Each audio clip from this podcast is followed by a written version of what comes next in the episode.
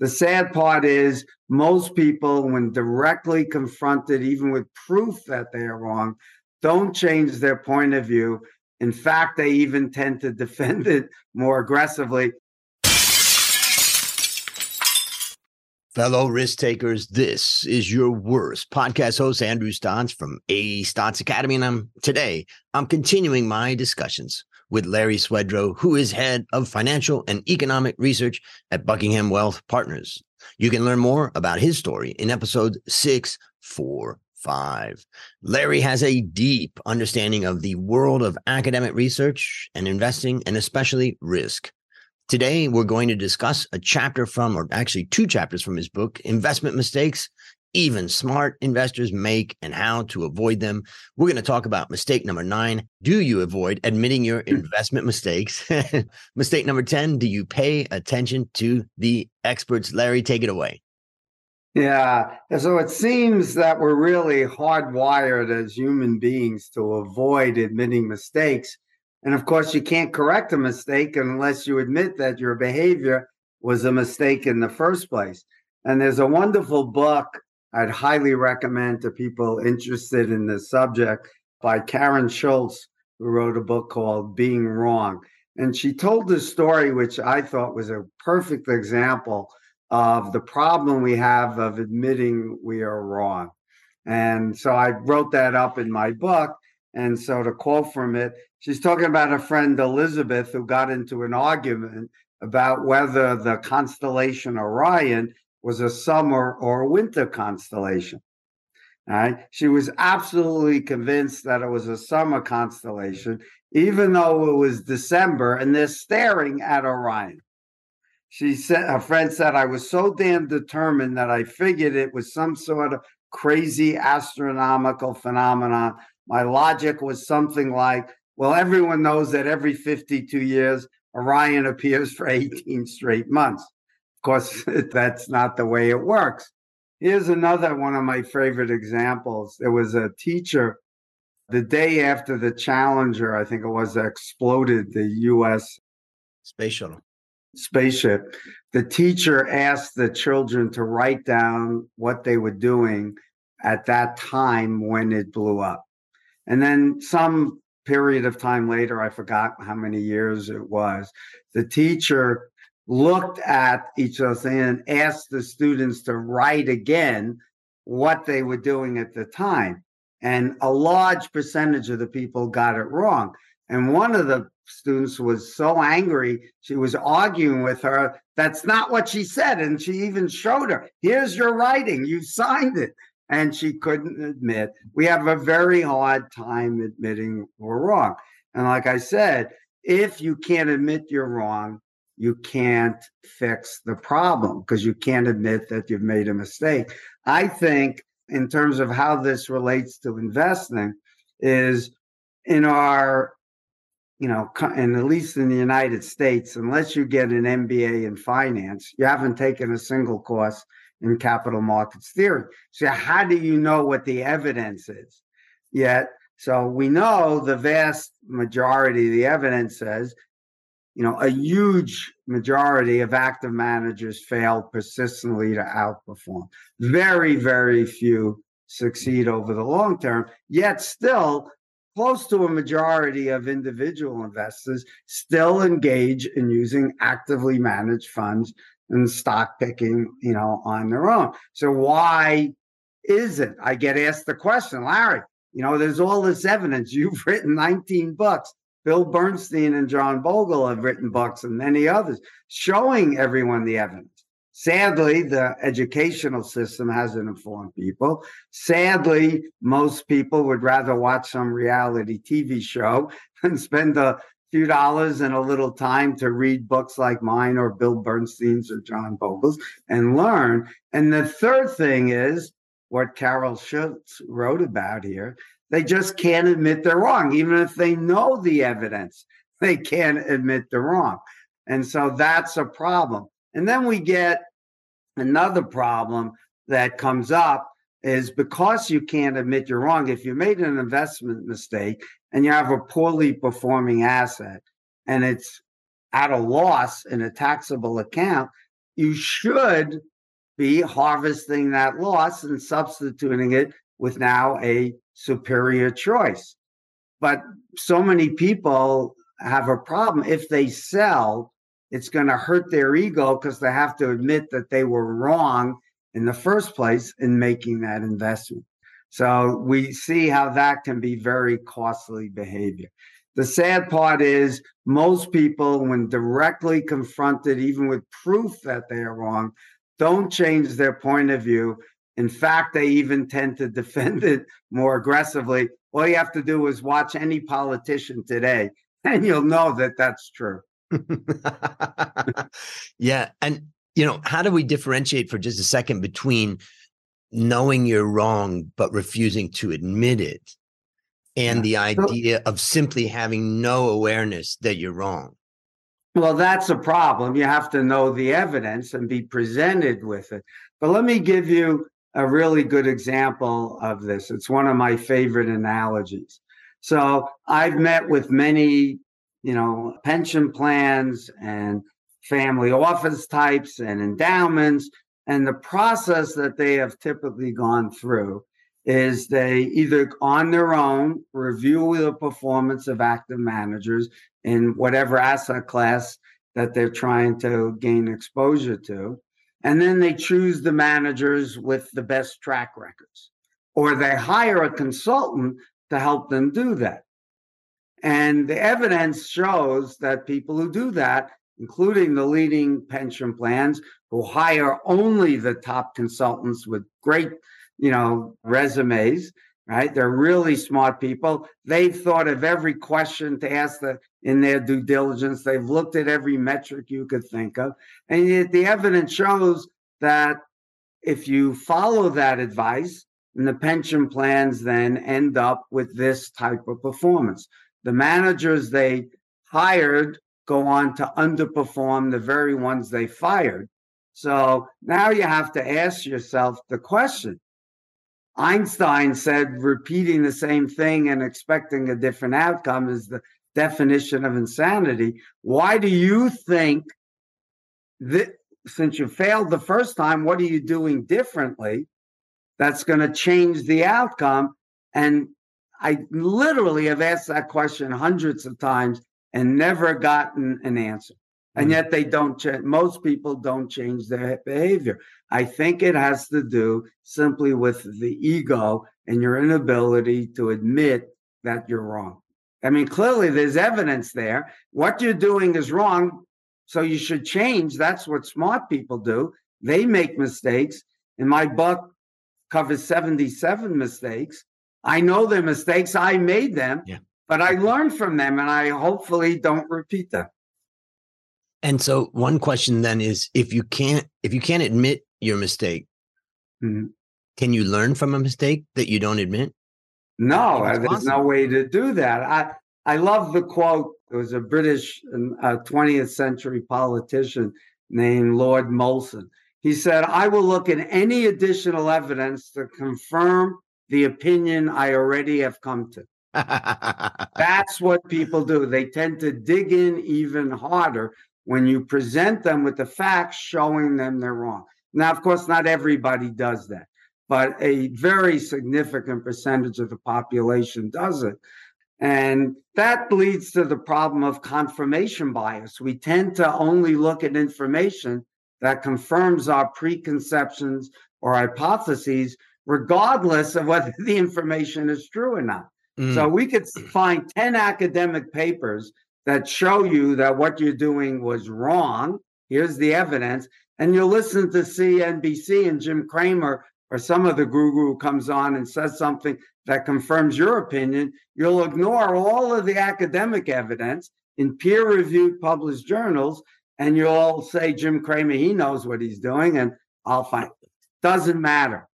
That's the behavior. So we tend to gather evidence and recall information selectively, you know, and we interpret it in a biased way.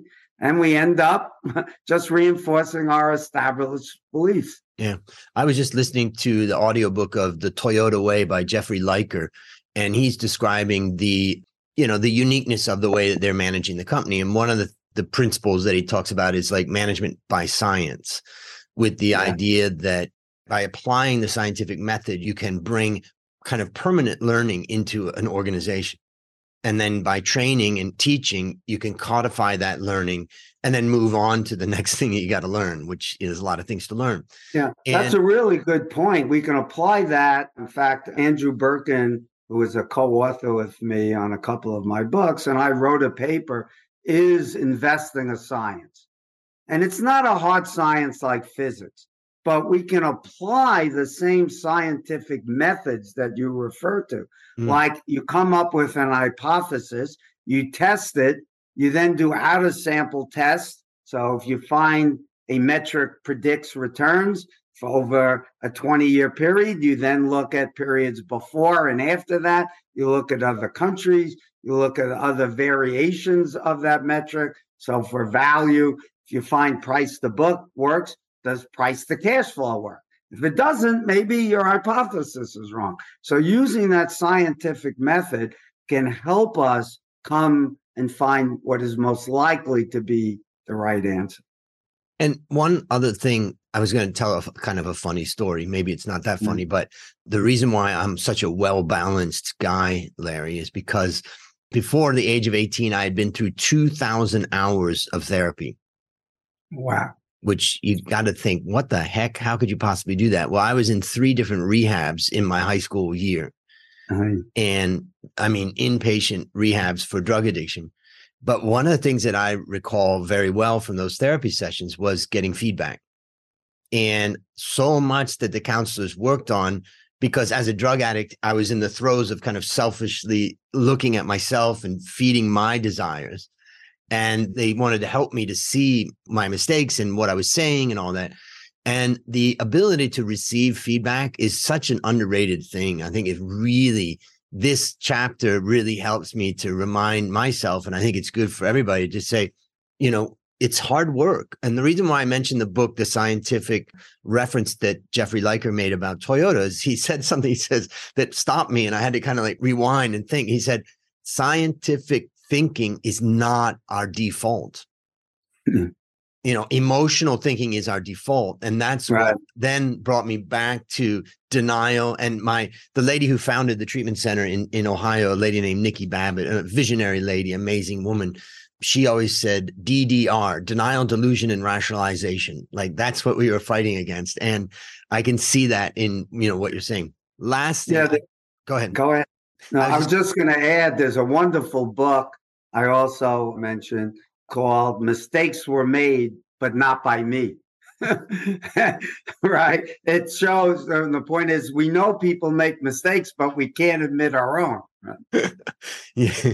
So, my last thing on this one before we move to number 10 is the idea that one of the things is that if you have mistaken beliefs in your life that are really wrong or, you know, are harmful to you, actually, you can exist your whole life having those beliefs. You know, you build your world around those beliefs and you build all of that. And some people will come in and challenge it, but there's ways you can keep them out. But it seems to me like the stock market is that one last place where you can take your beliefs into the stock market and it will quickly take your money away. and, and that's where I think that it's like the last place to truly get an honest feedback on your opinion. Now, of course, short term, the stock market may go up until you thought, oh, I'm a genius, but that was only that. But over a period of time, it seems like the stock market is the last truthful place. Yeah, let me offer a suggestion for your listeners. Uh, if you ever think you're smarter than the market, I highly recommend that you keep a diary. And every time you think something's going to happen, right? Oh my God, there's going to be a debt default and the market will crash. So you, uh, I should sell stocks, write it down, and then look back and determine how often you were right. That will quickly disabuse you of your ability to forecast markets. Great advice. Now, this next mistake, Larry, my question is Am I supposed to stop listening to you? Mistake number 10 Do you pay attention uh-huh. to the experts? And you're clearly an expert in the markets. So it's, explain this. it's this. a great question. because I tell people don't listen to experts, but here I mean experts who are what I would use the word, and I say it facetiously, gurus who are forecasting what the stock market and the economy will do. Mm. Not an expert who is quoting scientific or empirical evidence in peer reviewed journals. So let me give an example of that. You go to a, a doctor because you're not feeling well. And that doctor puts you through a battery of tests, Andrew, and then sits you down and says, Andrew, we took these tests. Here are the results.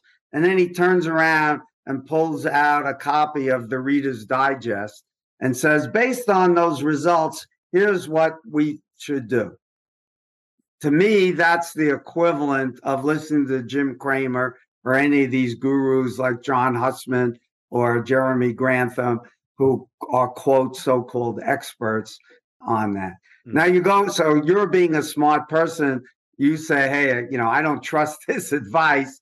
Uh, this isn't what science is. So you go to another doctor. This time she puts you through a similar battery of tests mm-hmm. and then says to you, based upon your results and my reading, and she pulls out the New England Journal of Medicine and shows you that here are your symptoms. And based on those symptoms, there's a 70% chance here is your condition, and here's the best treatment for that. But there's also a 30% chance that it's not that. And then we have to do other tests to see what else it could be, and we'll try another treatment. I would hope you would feel a lot better that one case than if you went to a doctor who just automatically said, Andrew, here's your condition. I know this is what it is. This is how we're going to deal with it. Yet most people would prefer that answer to the one that is uncertain, but is really giving you the odds of what's happening. The research shows people like certainty, but they the right answer is that when someone's telling you exactly what's going to happen, they're doing it because they're overconfident Mm, yep. And there's a good chance they don't know what the, there's only one thing that correlates with the ability to make forecasts. You know what that is? It's fame. And it's exactly inversely related. The more famous you are, the worse your forecasts tend to be. And it's probably because you're just overconfident of your skill sets it's interesting because the whole job, what everybody's looking for out of a financial person is to tell me what to do. They want that certainty. Yep. So I always tell people my crystal ball is always cloudy. When I write, which I do a quarterly economic and market forecast, I always write here are the positive things that are happening in the economy. Here are the negatives. Here are the risks that might appear that we know are there. Then there may be other risks that we don't know about. And you need to make sure your portfolio can address those risks and accept them if they show up. Mm. I never tell people the market's going to go up and down 20%. I don't think there's anyone who can forecast that. In fact, I was told when I joined Citicorp long ago and he said, Larry, when I was, we were in the forecasting business. He said, Larry, if you're smart, if you give a forecast, don't give both a date and a number. you can give one, but not both. yeah. And as an analyst and later as a head of research, I, I remember there was like a point of time that it clicked when a client called me and, and they asked me, why is this, you know, a fund manager in Singapore asked me, why is this stock going up? And you mm-hmm. know, you can't say because there's more buyers than sellers because they they're gonna get pissed that's off. That's not true. First of all, that's the dumbest thing anyway. Because by definition, there has to be for every buyer there is a seller. yeah. So the what I realized is that what he needed is he needed a one-liner to tell yeah. his boss. Yeah. Or to tell his client. And, and say it with confidence. Yes. And I realized that the one liner didn't need to be correct it yeah. needed to be done. You know, he needed to have it. It was more important that he had it than it was correct. Yep. And, And it was was- said with confidence. Yes. That's the key. Ex- That show saying it with confidence makes people think, oh, he knows what they're talking about. Yeah. I'll, I'll tell you a great story that will, I, I think your listeners will love. I was a really knowledgeable sports fan growing up. I would study all the baseball cards and could tell you how many triples Mickey Mantle hit, you know, every year and all this. But there was one guy who knew way more than me. And somebody would ask him a question like, How many errors did Dick Groat make as a shortstop in nine? And he would say four.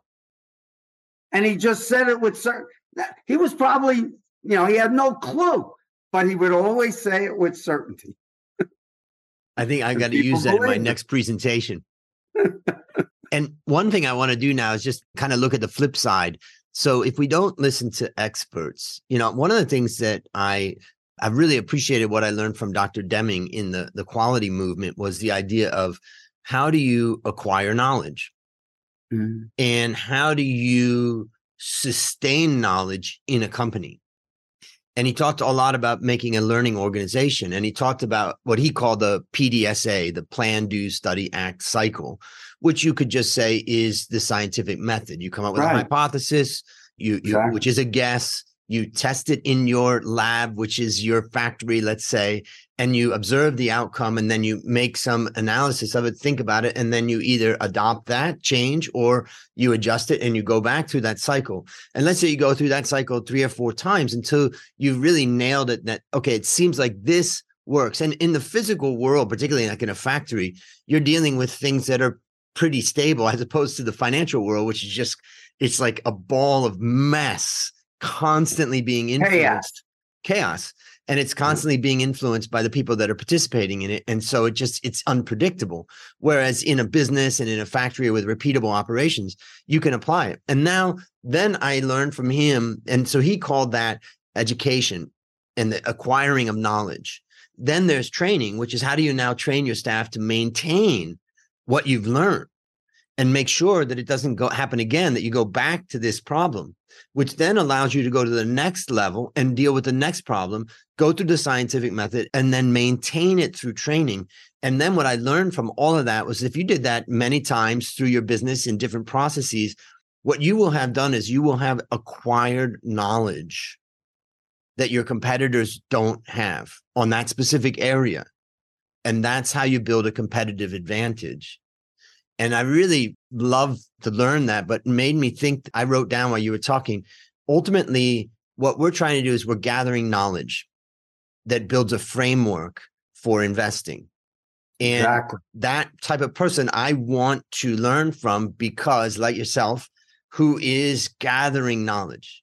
But ultimately, we're not saying that we can predict the future or anything like that. So, yeah, it's a long In fact, story. we're saying the opposite, right? We can't predict the future. So what we should try to do is control the things we can control. Can't control what's going to happen in Russia. We can't control inflation, but we can build a portfolio that is, resilient to those risks, right? You could design portfolios that address the risks that are make you the most vulnerable. Mm. You know, just for your listeners' benefit, if they're interested in this subject about listening to expert, everyone should read Philip Tetlock's book, Expert Political Judgment. How good is it and how can we know? He studied, you know, dozens of professions and he found that even professional forecasters don't make accurate forecasts in any persistent level, right? And you know, I mentioned the other book, Mistakes Were Made, but Not by Me. The authors wrote, when experts are wrong, the centerpiece of their professional identity is threatened. Therefore, the more self confident and famous they are, the less likely they'll be to admit mistakes. They just come up with statements to justify their forecast and explain if only this had happened, if only the timing was different, I would have been right. It was some unlucky event that occurred that wasn't forecastable. Of course, that's why you can't make forecast. We can't predict the future with any persistence better than the market does And that's what's already built into prices. And on that note, we're going to have a link, of course, to your book. I'll add in the link to expert political judgment. How good is it? And how can we know, as well as mistakes were made, but not by mm. me? Yeah. So here's my last bit of advice for your listeners. If you could admit a mistake when it's the size of an acorn, it's easier to repair than it becomes the size of a tree with deep, wide ranging roots. Beautiful. Admit now. Well, on that on that note, Larry, I want to thank you for another great discussion about creating, growing, and most importantly, protecting wealth. For listeners out there who want to keep up with all that Larry is doing, you got to find him on Twitter. I'm enjoying more and more following what you're putting out, and it's at Larry Swedroe. And you can find him on Twitter as well. He's on LinkedIn, also publishing there. So no excuse, ladies and gentlemen. Go out and follow Larry because he's got a lot of great stuff to say. This is your worst podcast host, Andrew Stotz, saying, I'll see you on the upside.